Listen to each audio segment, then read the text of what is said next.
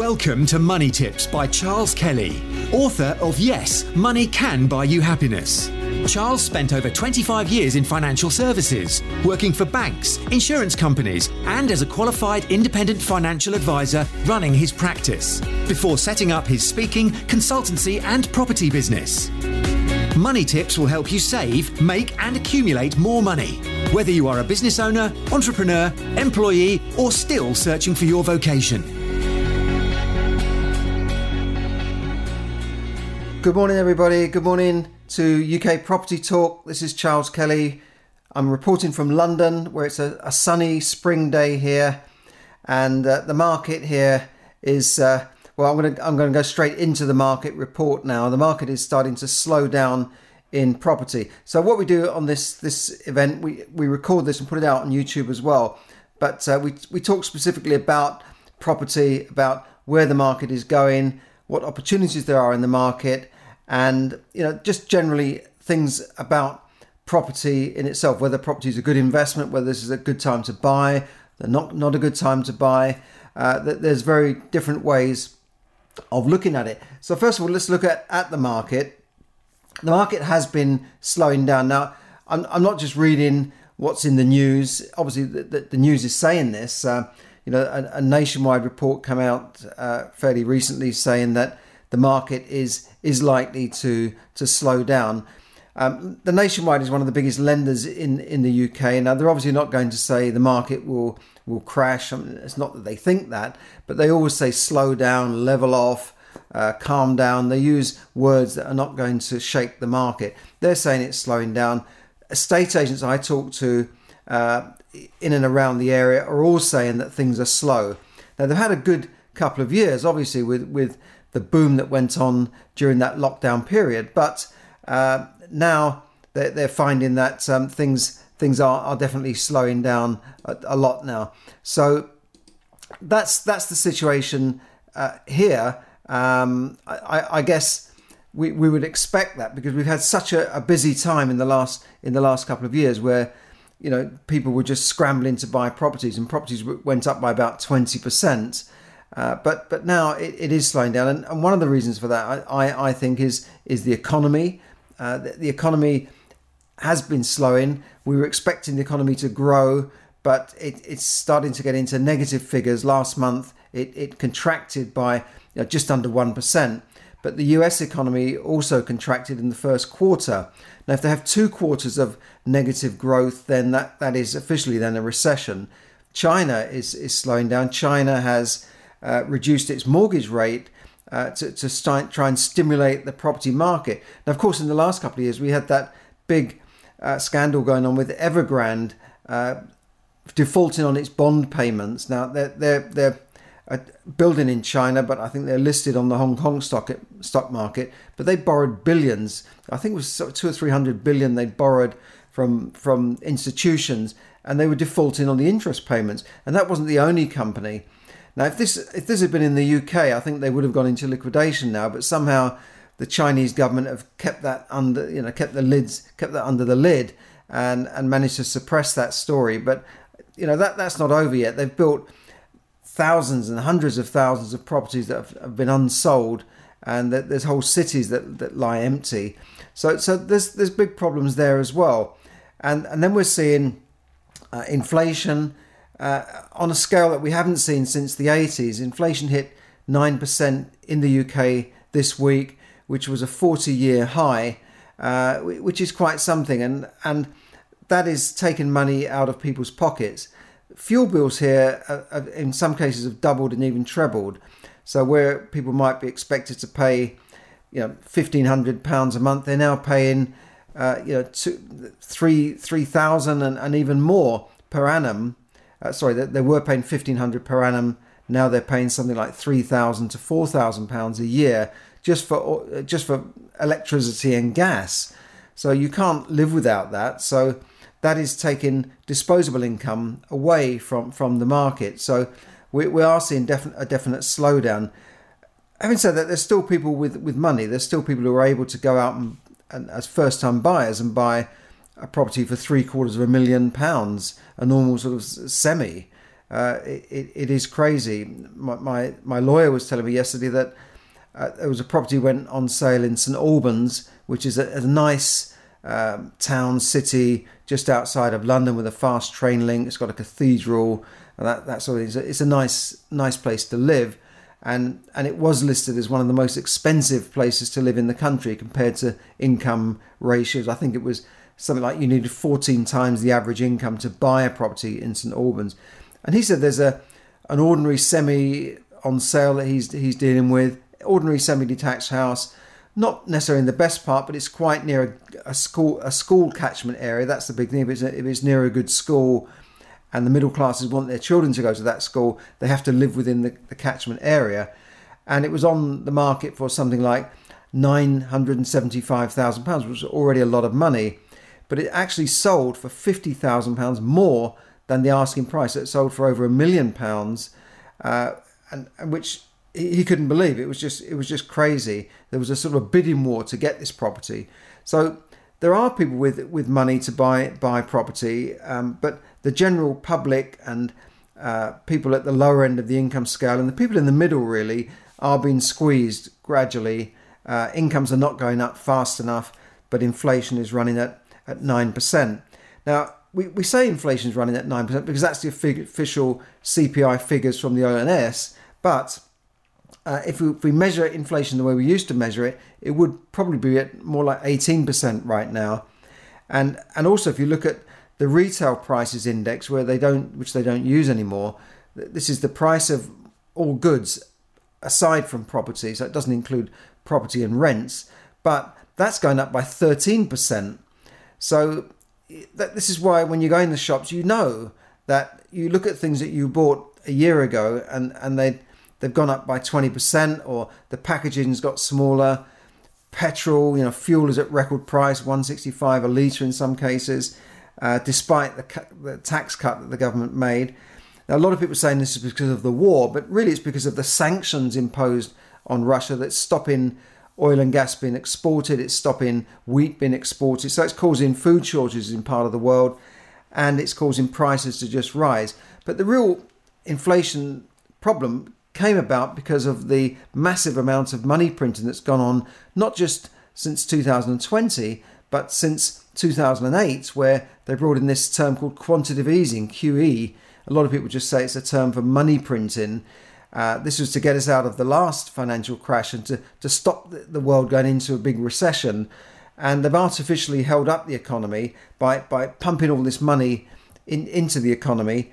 And that's raised asset prices, but, it, but it's now having an effect on, on inflation.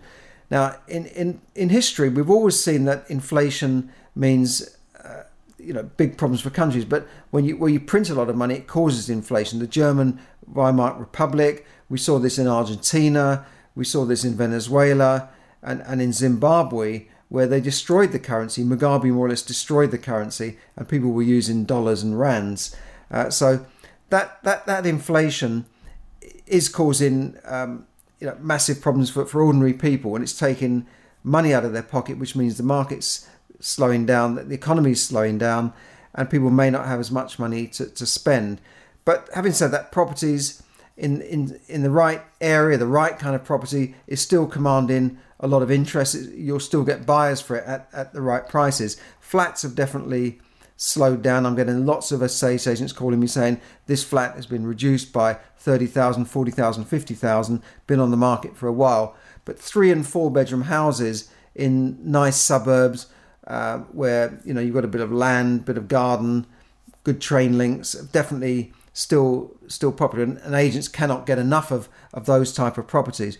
Now, of course, estate agents make their money by the volume of sales, and and if the volume of sales is down, then their business is down, and that that, that is what's happening here.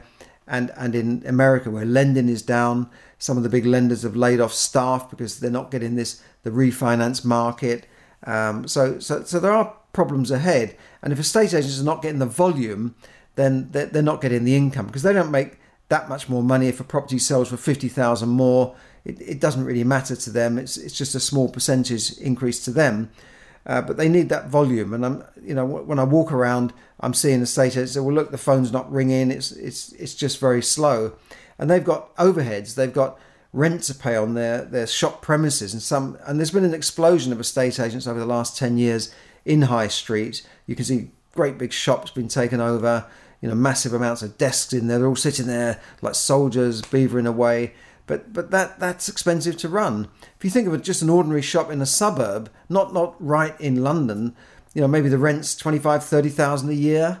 Uh, then you've got council tax on top of that. Call that 15,000, 45,000. Then you've got your utilities and all that sort of stuff. So you're looking at 50,000 a year before you've opened up the door. That's a thousand pounds a week they've got to find uh, just before they've even opened up the door and started trading. Then they've got staff then, then they've got other things going on, taxes, and uh, you know, so you're looking at 80, 90,000 a year operation. So, so they've got to sell quite a few properties every month. You know, if, if they've got to make, say, I know, two thousand pounds a week, well, they've got to sell a property every week just to really to cover that. You know, so it, it it's it's not not that that that easy. So I think some estate agents are, are going to be struggling. I've seen one or two close down or close down maybe slim down their branches. So, so, so they are, are going. I know a lot of people don't have much sympathy for, for estate agents, but, but uh, they're not the most popular people in the world. But you know, we need them when we're, we're going to sell a property or rent a property. Now, you may have heard of a company called Purplebricks. They're they're they're an estate agents that work slightly different. They say we have low fees and you know we, we don't charge as much. But what they do, in fact, is just take money up front and then put your property on the market the service I find is poor, um, and but but they've made a lot of money. They've grown rapidly, but then they expanded into other countries. I think particularly in America, and it hasn't worked out. They're not getting the the volume of of sales. So their share price has literally collapsed, and we, we don't know whether they're even going to survive. And yet they're on on TV all the time, uh, spending fortunes on marketing, but but not getting the volume. And and I've found uh, compared to a traditional estate agent, I, I don't think their service is pretty is very good. Um, I've tried to view properties through Purplebricks. You know, I've gone there. There's nobody there. That's it. You know, I've gone all the way into London to view a property, and it's just no show, no nobody in, no nobody there. And and then you try and get back to them. It's very difficult. Um, so I haven't had much luck with Purplebricks. Maybe your experience is different. Tell me if you if you think your experience is different. Um, so that that but but they're one of the biggest in the market. They've got a, a very large uh, share of the volume. But having said that, their their volume is based on taking fees up front uh, and and then putting your property on the market. Whereas a traditional estate agent that does not charge you anything up front, they'll they'll do all the marketing. They'll they'll take photos of your property. They'll do the measuring, the floor plans, make sure you've got the EPC in place, make sure that you know you can legally sell the property. Well i mean they're not checking land registry but they, they check money laundering and that sort of thing. And, and they, they kind of get you set up. And then they vet buyers. They make sure you know that if someone's going to say they will buy that property they they they sort of do a bit of vetting to make sure that that person is capable of of buying that property. They've got a mortgage offer or they've got cash sight of cash that sort of thing. If they haven't got a mortgage offer they'll perhaps help them get the mortgage so and, and then they're transacting the, the, the whole process through from start to finish, which can take six months. They're perhaps dealing with, you know, the, the buyers' uh, viewings and and and surveyors and uh, and getting getting that type of thing sorted out, and and dealing with solicitors, making sure that the solicitors are instructed. Um, you know, if you've ever tried to sell a property yourself without an agent, you realise that there's a lot of work that goes on in the background that you don't you don't see, and then managing a chain of of transactions because you know you're buying something, but then the person you're buying from, so you're a first time buyer, you're buying a flat. Well, the person in the flat might be selling that flat and buying a house, and then the person in that house is is upsizing to a bigger house. Sometimes there can be five or six transactions going on in a chain, and they all need to, to sell on the same day, exchange contracts on the same day, complete and move on the same day. So if one person in the chain falls down, like their buyer drops out or they can't get a mortgage offer, the whole chain can collapse. And often the estate agents are working together to keep that chain in place or or replace the broken links, as it were. So there's a lot, a lot of work goes on in the background, and then at the end of it, they could work for six months, and then the chain collapses. Somebody pulls out, the buyer, their buyer changes their mind, finished, you know, or their seller changes their mind.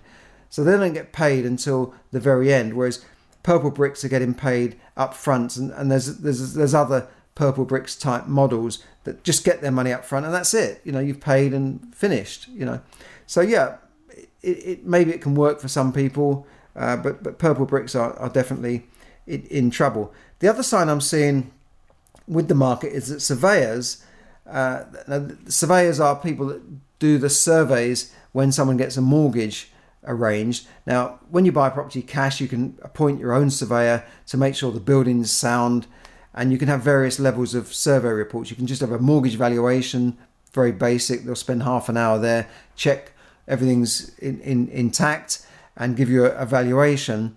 Then you can have a home buyer's report, which is more diff- de- detailed. I would suggest everyone should at least get a home buyer's report because uh, a mortgage valuation is, is nothing. Um, and then there's a full structural where they really go into a lot of depth and dig up, you know, look under the floorboards and that sort of thing. Um, and, and, they're more expensive, obviously. So the, the higher the level, the more you pay. Most people just have a mortgage valuation and I'm finding that uh, surveyors are now starting to downvalue properties on the mortgage valuation. So somebody puts a property on the market for say 500,000, the estate agent says, "Yes, we can get 500,000 for you." And then the buyer comes in, uh, offers say 495, they accept, and we think you've got a deal. And the estate agent thinks, "Great, we've got a deal." But then they get their mortgage arranged, the surveyor comes in and says, "No, I'm not going to value this at 495. I'm going to value it at 475 or 450. And this this is happening. This I've seen this happen before. It doesn't happen in a booming market because valuations are always going up and, and they just value things at the asking price. But but now when things are slowing down, maybe the lenders are telling them to do this, or maybe this the surveyors are just covering their backs because they don't want to get into trouble with the lender if they overvalue properties. So they're now down valuing things. Then what happens? Then the, the, the buyer says, well, your property's been downvalued. And, and, and the seller says, well, I don't care. You know, I, I want nine, I want 495. That's what we agreed. And then there has to be this negotiation. And this is where the estate agent can help because people can get very heated in the, these situations. Whereas if you put it through a third party, it's like an arbitrator uh, or like a judge in between the two parts, uh, a, a, bit like um, you know, counselling. They're, they're there in the middle and uh, they then can negotiate with, with the buyer and the seller to smooth things out, maybe meet in the middle. Uh, so so that that is that is happening at, at the moment, and I, have definitely seen this this before. We're also seeing slow uh, service with things like getting land registry registered, um, and uh, local authority searches are taking an awful lot, lot of time.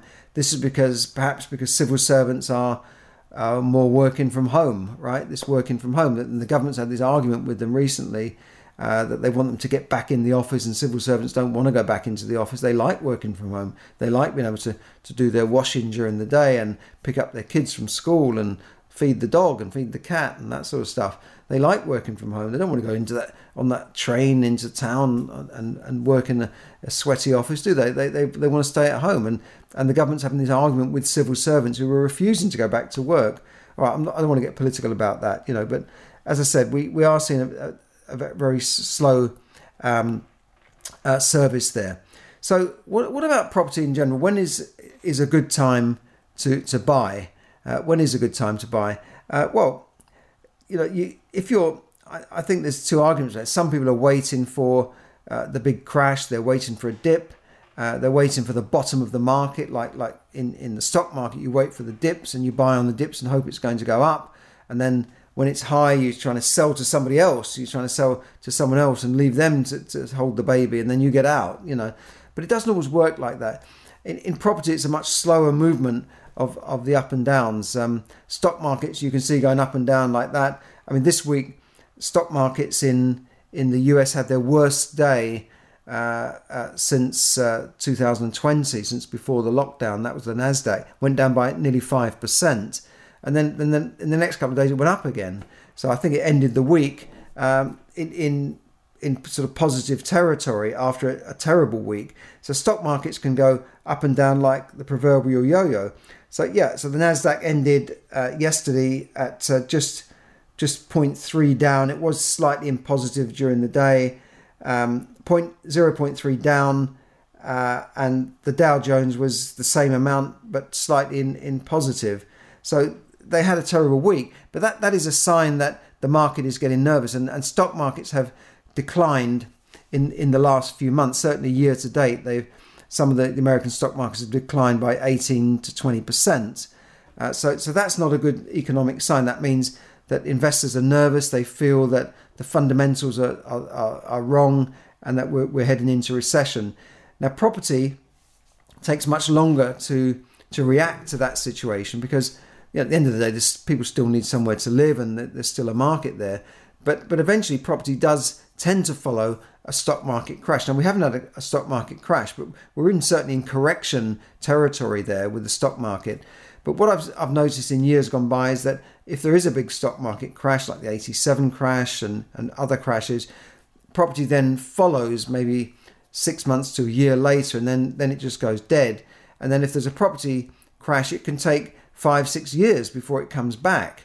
Uh, whereas the, the, stock market might come back in, in, a, in a year or two because investors want to get back and buy cheap. But the, the property market can be slow. However, a lot of people are saying that, well, no, this is not going to be the case this time because uh, institutions are now buying properties and, and they're getting into the uh, uh, build to, to let and buy to let. And we're seeing Legal and General and, and in America, Goldman Sachs, BlackRock buying properties to rent out. But of course, that's been pushing up prices because they can buy whole blocks of flats, they can build whole blocks of flats. And I think that has, has not helped ordinary consumers buy properties because they are big, big landlords and and I don't think they always buy very sensibly. Um, if if if I was um, you know buying some of those properties, I may not have bought them. I may not have paid those prices. And then they've got all their management charges. They've they've got to employ people uh, with company cars and, and big salaries, and and they they've got to employ people to manage those properties. So will they make a profit or not? I, I don't know. Um, some people say that when institutions go in and, and rush in to buy things, it, it tends to end in tears. Uh, but that might keep the market going because there's still a an, an interesting property. Also, in, in, the UK at least, there is still a shortage of property. They, they need, to, need to build two, 300,000 properties a year, and, and that's not quite happening. And, and people still need somewhere to live. The population is still going up. Immigration has, has slowed down, but you know we're seeing still a lot of people coming across the channel every, every every day, you know, hundreds of boats coming across the channel, like like an invasion uh, in in the war. You know, it's like a wartime invasion. Um, so so there's there's still immigration there, and, and there's still a skill shortage here. There's still a job sh- uh, a staff shortage here. They still need highly skilled people coming into the country, and and that will continue through the work permit system. Nurses, medical people. Um, I, I, don't know what the shortage occupation list is now, but they still need people.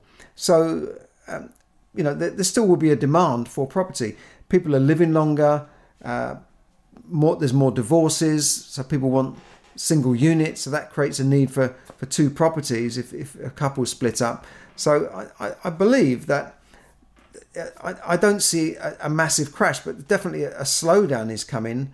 Um, but then you just don't know what's happening. I mean, look what's happened in the last couple of years. We didn't expect it.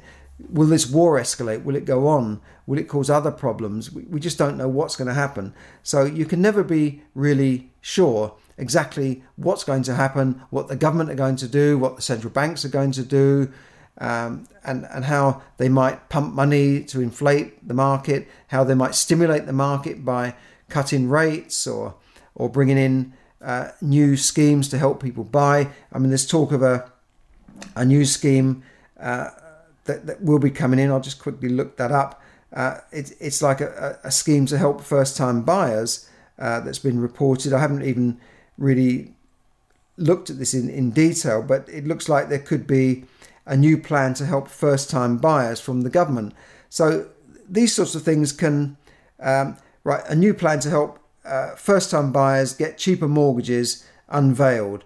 So these are things that um, you hear these announcements, but it, it, takes time to come through. Announced by Michael Gove.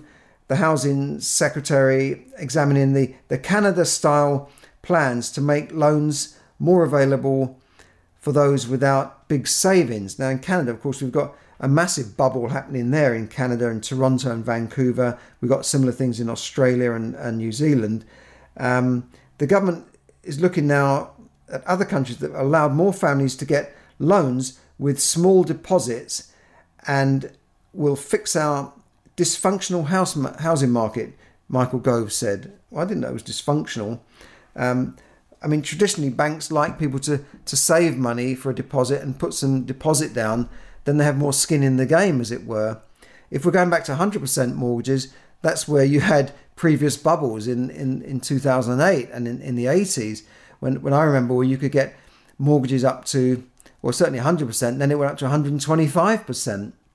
Uh, but in those days, lenders had a guarantee. They had th- a thing called a mortgage guarantee policy, which would protect them in the event of high percentages loans going into default. I think the insurance companies then pulled out of that market. But that's all they need to bring back is a mortgage guarantee product from an insurance company so that it guarantees the lender if they lend up to say 95 or 100%.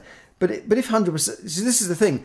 If the market slow down and then the government bring back 100% mortgages or lenders start lending wildly again, that then can pump the market up. So who knows what is going to happen? So I'm sorry to be a bit vague on this, but I can't give you the definitive answers, and, and no experts can. I've listened to various experts. One says it's going down, it's all doom and gloom, and the others said, no, don't worry, everything will be fine, don't worry. I certainly think the stock market is due for a correction and, and maybe a, a big crash. Um, you know, cryptos we've seen get into trouble, and I, I wouldn't even touch them anyway. Uh, so, so th- there has been a lot of crazy money chasing things like crypto, NFTs, whatever they are, non-functionable fungible tokens, digital art, all these silly types of investments. That sorry if you if you've just bought one, but you know a lot of very rich merchant bankers with with more money than sense and, and so much bonuses that they, they just don't know what to spend it on. Uh, so, uh, but but but property has always been stable in in the long run, and and that's what I'm trying to get round to is that whatever happens in the short term, people will still need somewhere to live. In in certainly in the UK, that the economy will survive Brexit. It will survive. It will get back there, even though it's faltering at the moment. Um, there, there's a lot of talent here. There's a lot of uh, good good good brains and, and, and, talent in this country, and, and, and it's always been a trading nation. I think it will survive and, and thrive post Brexit. So there will be a need for people to live somewhere in property. And so even if there's a dip in the short term, um, then I, I, think it will survive in the long run. And if you look at any chart on properties and the stock market, you'll see that the trend is is always upwards, because you know people uh, need somewhere to live, and I think if you're buying a property to live in for yourself, for your family, then it doesn't really matter whether you buy at a slightly higher price now and it goes down. Because if you're going to be in that property five, ten years, what does it matter? If you want to get the property that you want now, your dream house, just get it. You know, um, excuse me. I wouldn't wait for a dip to buy a property that you are going to live in. As long as you get the right mortgage, you can afford it. Uh, you buy, uh, you know, with with a good mortgage and, and maybe a fixed rate, certainly five, ten years fix your rate so that you, you, you will not be hit if rates go up, then then you're safe. And as long as your income stays stable and you're not overstretching yourself, I, I would still still buy as long as you're not overstretching yourself. As I said, um, if you're really going into debt up to your neck and, and struggling to buy that property, then you know, and, and you haven't got a stable job, you're not a civil servant, uh, then you know, who knows? You you could get yourself into trouble. But if you're buying a property to live in and you, and you're able to do it, you know, you're upsizing for family reasons. You you need a bigger place. You need you've got a growing family. You need to move from that flat into a house. Then yeah, if you can afford to wait, wait. But you know, otherwise just get it. You know, it's it's not just about the money and the value of the property. It's about your lifestyle and where you want to live.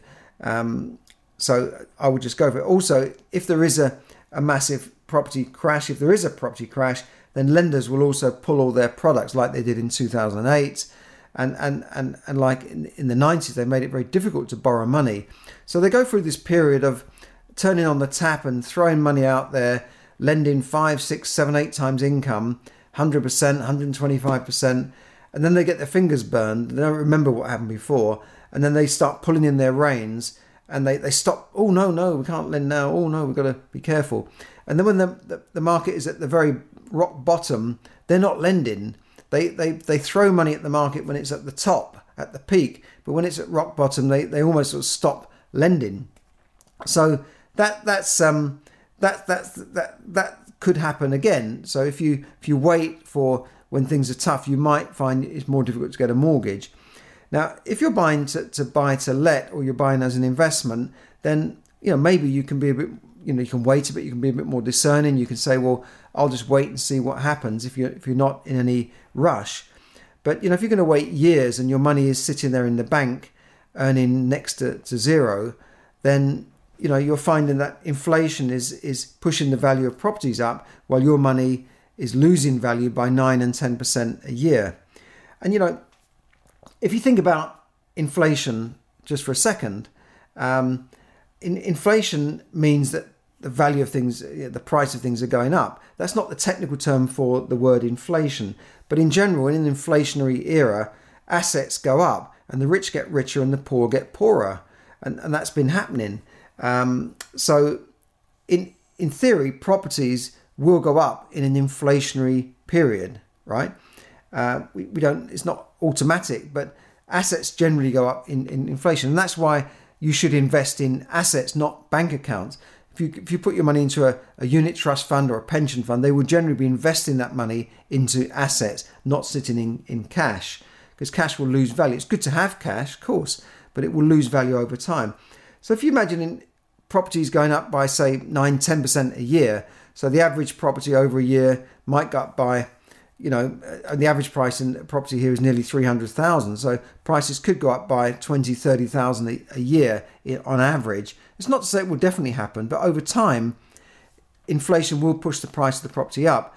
Now if you can buy that property and borrow at say 3 4% and inflation is at 9 10% then there's obviously you're making a bit of money there. If if rates are going up to 10% again, like like they were in, in previous high inflationary times, then maybe you're not quids in there. But at the moment, you've got low interest rates and, and higher inflation, which in, in effect is inflating the value of the property. Um, so in, in effect, that should be a good investment. And maybe that's why the institutions are going in and, and buying up stuff because they can borrow money at very low interest rates. They can raise money from investors at very low interest rates and buy assets that will give them an income and should go up in value over time. And that's the other thing with investment property is that you're getting an income as well as growth. And in the bank account, they're just giving you a bit of interest. So, uh, in, in some ways, it doesn't matter whether the price of the property is going up or down, as long as you're getting your rent and you're getting your income. Like a share, if you buy a share in in I don't know Amazon, you, you're getting a, a dividend every year. You're getting a dividend from Tesco shares, and in some cases three percent. Uh, I'm not saying that's the exact rate, but you know you could be getting a dividend that's far more than interest payment, and the, the share should grow in time. If the share value goes down for one year, but you're still getting your dividend payment, then people tend to hang in there and just stay with it. So getting back to inflation, uh, that it, it could be very good for people who own property um, in in the long term, uh, but bad for people who are trying to struggle to make ends meet. But what about the effect of inflation on a mortgage, on on on debt? What about the effects of that?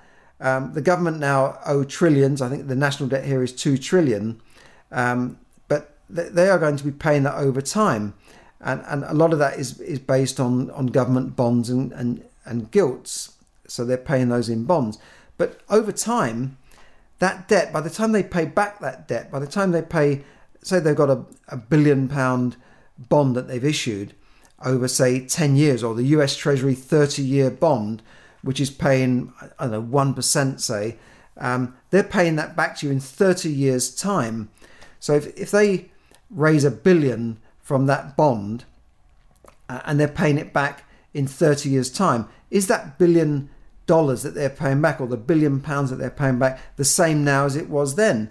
No. You know, a billion is, is, a, is a lot of money now, and it will still be a lot of money in 30 years' time. But it's not going to be the same value, is it? It might be just a quarter of that, that value in 30 years' time. Let's say every 10 years of inflation, you know, reduces that by by a half. So maybe it's only worth a quarter of a billion. By the time you get that money back in 30 years' time, it's not worth as much. And it's the same with your mortgage, really. Um, you know, I've met people that said, "Oh, I bought my house in 1980, whatever." and I took a ten thousand pound mortgage. It was a, such a big mortgage, but but now it seems like nothing. You could pay it off on a credit card.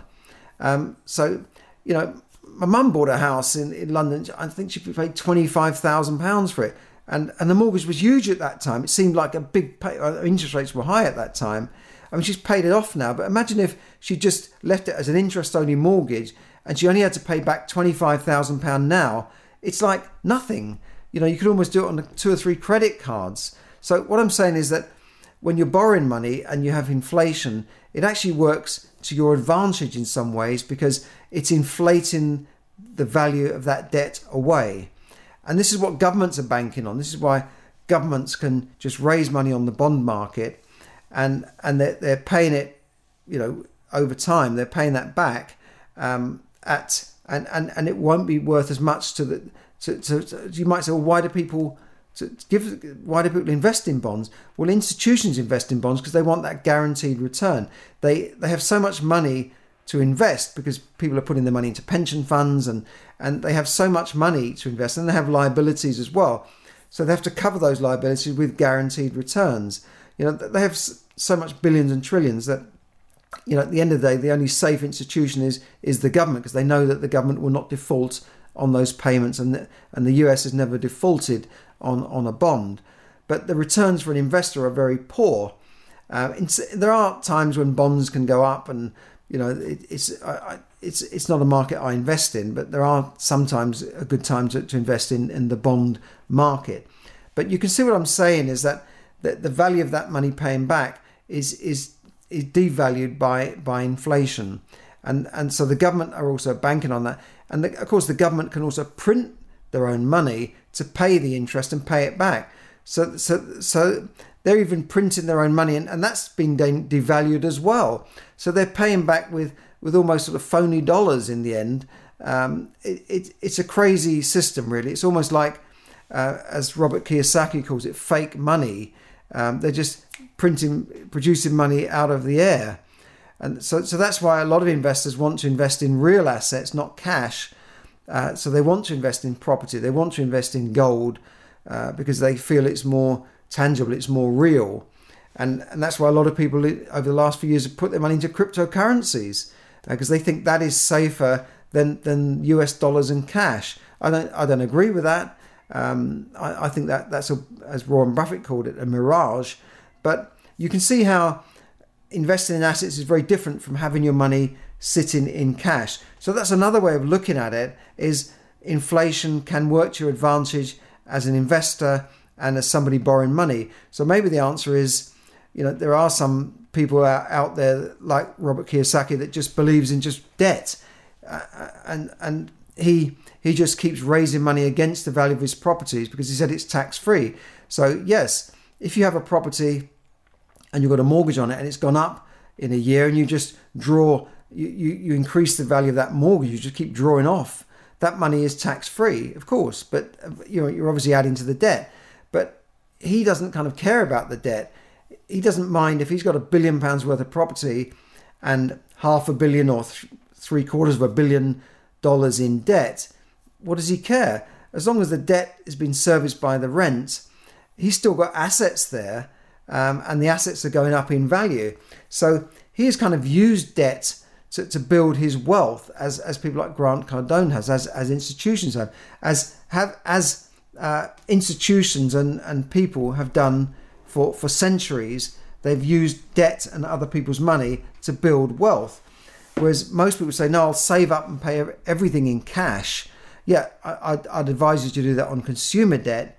Uh, but in terms of using debt to buy assets, then leverage has been the greatest thing for the property market because you can use leverage to buy property as an investment, which you, you can't do so easily in the stock market or cryptocurrencies.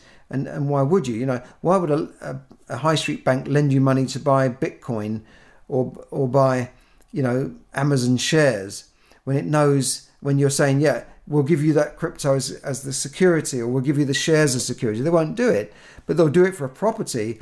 So you say, I've got this property, I'm buying that. Give me, I'm buying that for a hundred thousand pounds. Give me eighty thousand pounds, and and you can take security on the the property. You can take a charge on that property's deed, the property title. That's called a mortgage. That's what exactly what they do, and then you pay that lender back over time. And and that's called a mortgage. Yes, so that's called leverage, and people have been using leverage for centuries. That's why I wrote in my book, uh, "Borrow and Grow Rich," which I've published not not that long ago. Um, it's about how people have used other people's money for for for, for centuries. And I, I, I quote here the tale of two friends. One is financially free, and the other is working. Um, and in fact, one of these friends of mine um, was a saver. He used to put all his money into managed funds and mutual funds pensions, saved to the maximum. Um, and he lived in a nice detached property in Surrey. And, but the other one didn't put his money into those sorts of uh, investments. He, he bought property, he used debt to buy property. He didn't have that much disposable income. So he bought his first property, lived in it, rented out a couple of rooms in the property, and then found that he could easily pay the mortgage. And then he, he repeated the process. He, he rented that out, managed to raise a bit of money to buy another property, lived in that, and and, and then he, he ended up with about five properties in Docklands. He bought them during the, the recession uh, in the in the I guess that would have been the, the 90s or the early 2000s, and and that they went up in value. And, and he did massively well. So he built all of his wealth on debt, and he's financially free, semi-retired. But the other guy, is still working. Now, these people actually exist. They're actually friends of mine. And we would debate on a Sunday morning and and one would you know I'd be on the side of the guy raising debt and the other one would say no no property is not very good I put my money into managed funds and and he's done very well but he's still working he's in his I think he's already 65 I think he's waiting for the last year of his work to, to be able to retire he's already had one heart attack crossing London Bridge on the way to work rushing across London Bridge with all the stress and that sort of thing going to work he hated his job on a Sunday, he would say, I've got to go to work tomorrow. I hate it. But he was a highly paid accountant working in the city, but he hated his job. Uh, so he was still working. He, he did buy one property, but then he sold it. And I think he, he, he kept one other property, but he wouldn't use leverage. He wouldn't keep. I kept talking about leverage. I kept talking about debt. And he, in the end, he got mad with me. He said, "Shut up!" You know, he just, almost wanted to piss off. So just stop, stop talking to me. You know, um, he got fed up. But years later, he admitted that he should have been more adventurous and bought more property and used more debt. And as I said in uh, Rich Dad Poor Dad, his his his mythical, I don't know if it was real, but his, his so-called rich dad said to him, "Think about this. How long would it take you to save a million dollars?" I mean, ask it. How long would it take you to save a million dollars? You know, if you're saving it every year, a long time, right? Um, but how long would it take you to borrow a million dollars from the bank and go and buy an asset and invest that, that million dollars. Think about that, right? And and if you're credit worthy and you can raise that sort of money, you, you can make money by buying assets. And and that all stuck in my mind. How long does it take to borrow a million dollars? And you know, when I bought my first commercial property and we raised a huge mortgage, I thought this is amazing that you can just walk into a bank and and they come out to see us and they were happy to lend it, you know. I thought it's amazing. They lent us hundreds of thousands of, of pounds uh, to buy this property, which we, we eventually sold for you know over a million pounds it, it, and and got rent from it and did very well from this commercial property. So you know there are definitely ways of using leverage that wealthy people have used over the centuries. That's what I write about in this book. I write about you know things like sending ships to, to, to discover America. They raised that through other people's money. The king raised that, you know, the, the, the Magellans and the, the Galileos, they, they went to the king and said, I need, you know, maybe in those days, the equivalent of millions of pounds to build boats and ships and, and sail to the new world and bring back gold and, you know, plant your flag there. Well, the king then financed that, or the government of that day of the day financed that money. How did he get the money? He didn't have it from his back pocket. He taxed the people to get the money. So it's all about using other people's money. And that's what very wealthy people have done for centuries. And, and wealthy people actually then would would probably use other people's money in, in, in even more creative ways because they would raise money on on the stock markets. So they would find money, ways of raising money on, on the markets or through bond issues like Evergrande have done. They've raised billions of, of dollars through bond issues where they're just saying, lend me that money and I'll pay you an in- interest on it. It's, it's called a, a corporate bond.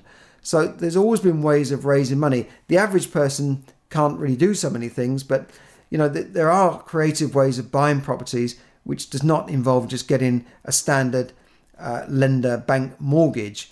You know there are ways of raising money now, creative ways, uh, crowdfunding, private finance, um, you know bridging finance. Or, or just getting together with people and raising the money, using other people's money to buy property. So even if you haven't got money to buy property, if you have the right deal, if you have the right the right property, you can raise that money privately, even if the bank might not immediately give you that money to, to buy that property. There are ways of raising money creative. It's called no money down investing, using other people's money to buy property, or using things like options to control a property without actually buying it. So an option gives you the option to buy a property, but not the obligation. Nothing new about options. Options have been used for a long, long time to buy land, where you might take an option on, on a piece of land for, you know, a pound, a hundred pound, a thousand pounds, and then you've got maybe two years to get planning permission on that that land or that property. So it's it's an option subject to planning. So in the option period, um, you, you could at any time exercise your option to buy that property or you could pull out of it. Options are used in the stock market as well. You can take an option on a share, uh, maybe that you think it might go up or down, a put or a call option. You can do the same thing in property.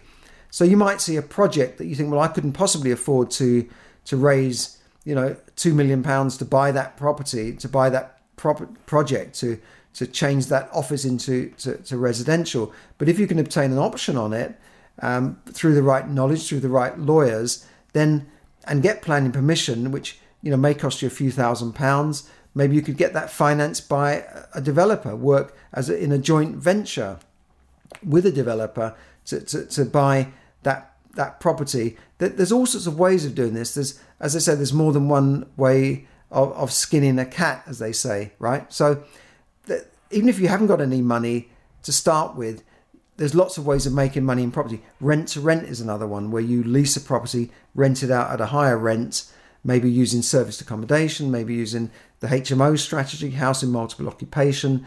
So there's various strategies you can employ to buy property even if you haven't got your own money to invest. Yes, you can still raise a deposit, go down to the, your, your bank and, and buy a property on a buy to let. But buy to let is just one of many, many strategies that people have used to make money in, in property o- over the centuries.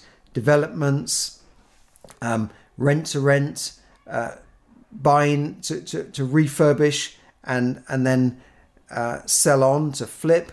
There's, there's lots of ways of making money, and you don't necessarily need to use your own money. And as I was saying before, people have been using other people's money, which I've written about in my book, Borrow and Grow Rich, for, for centuries because most people have not got rich by saving their own money. They've not really got rich just by saving alone. You know, Jeff Bezos may have started Amazon from a garage or from an office selling a few books, but he had much bigger ideas. So he went to Wall Street. He raised, you know, not just millions, but hundreds of millions, even billions, to keep to grow Amazon. They didn't make a profit for maybe I think the first 10 years, but they kept investing because they wanted world domination. He couldn't have done that without other people's money. You know, Facebook, Zuckerberg may have started from his college bedroom, but he needed other people's money, institutional money, to, to grow that business. Google was the same, you know, Microsoft, whether it was from institutions, angel investors, uh, venture capital, or using the stock market to raise money. The stock market is is a way of raising money. It's like going down to a marketplace and saying, here is this stock, this share. I'll sell you the share. You'll have a, a, a, a, share in the company. I'll pay you a dividend and I'll give you a share of the profits. And then they use that money to build the business. That's how the stock markets have worked in the London Stock Exchange, which was one of the first hundreds of years ago, would raise money in that way. And so other people's money has been used for centuries. So if you haven't got any money to invest in property, don't let that stop you because there are ways of, of doing this. Now, maybe you need more instruction on this. You might think, what, what's he talking about? You know, what, what's all these strategies? What's options and that sort of thing? Um, if, if you need further help, there are courses you can you can take. There are even free courses you can go on to uh, learn about this. And uh, maybe I'll put something up in the chat. Uh, there, there's a free virtual webinar coming up called Beginners Property Secrets. It's a virtual event on the 24th of May. I've already recommended it to some people I've, I've spoken to before that um, I, I, in my, my coaching and, and, and that sort of thing. Uh, but, but I thought about mentioning this today. I didn't mention it last week, but there is a session called Beginners Property Secrets coming up very, very soon. And you'll, you'll learn about um, the beginners property secrets, um, post lockdown property investing, um, you know, basically various strategies you can learn on, on, on how to get into property if you're not already in property. And I would say, even if you're in property already, it, it's still not a bad thing to do. I, I, I've tended to um, go on these courses just to, to, to kind of um, keep my hand in to, to learn new things because you just never know when uh, a new idea has come up. You know, you, you can um, think you know it all and, and think, well, I've been in the in the business for many years. What do I need to go on a beginner's property secret for? Um, yeah, thanks for your, for your comment, Bas- Bas- Baskaran. Uh, I'll just put something in the chat here. Excuse me if I'm leaning forward here. Um, I'm just putting this in the chat, uh, the link if you want to, to, to join that, that course. Um, now, I've, I've got time for some questions and answers here. If anybody has any questions or wants to, to say anything, please feel feel free to join. You can sort of unmute yourself if if you want. Um, please, maybe I need to. If you want to unmute yourself, please feel free to come in or or, or raise some questions in in the chat there. Uh, please feel free to join in. Um, I'll, I'll be putting this up on, on YouTube. So if you're watching this uh, another time on YouTube, you obviously can't join in on the chat. Uh, but um, you know, you, you, you, feel free to, to put comments in, and I, I will answer that answer those comments as best I can. So, um, sorry, I, I, know someone's joined us a little bit late here, but what what I, I talked about earlier was that the general property market uh, and and using inflation as to your advantage when borrowing money and buying properties. Now, if you've missed some of the session earlier, uh, I'll try and get it up on YouTube later on. You can find me on Charles Kelly Money Tips podcast on on YouTube. Uh, so I'll, I'll, I'll try and get that up later on. Um, I'll, I'll, i might just put a, a, link up to my YouTube channel right now so that you can um, just just check that out later on. If you if you've missed this or you're just joining now, then you know I'll, I'll put up a a quick link there so that you can uh, Hi, this is Charles Kelly, Money Tips Podcast. Thank. That that will be what you'll hear as you you go in uh, into that. Um, okay, excuse me a second. Copy that link and then go back. Yeah, I'm putting a, I'm putting the link up to the YouTube channel here so that you can check that's the general channel, and then you can you can look at the full uh, version of this today. But we've gone through the market, inflation, the way the stock market's faltering. The stock market can go down very fast, but property may not follow and, and, and go down immediately because there's still a shortage of property in the UK. Um, and institutions are coming in investing. Now that doesn't mean that property might go down, but um, in the long run, property usually goes up. But if you're an investor and you're prepared to wait and sit it out and see what happens, because the market is definitely slowing down, then maybe it's a good time to sort of sit back and, and wait until there's more bargains around. It's definitely been a, what, what we call a, a seller's market in the last year or two. You know, some some places they put people on waiting lists. They said, "Yeah, I appreciate your offer, but I'm putting you on a waiting list because I'm seeing if people will offer more than the asking price." You know, uh, in the past, if you ask put the asking price in, normally people will accept it. Now there's been a scramble. That's called a seller's market.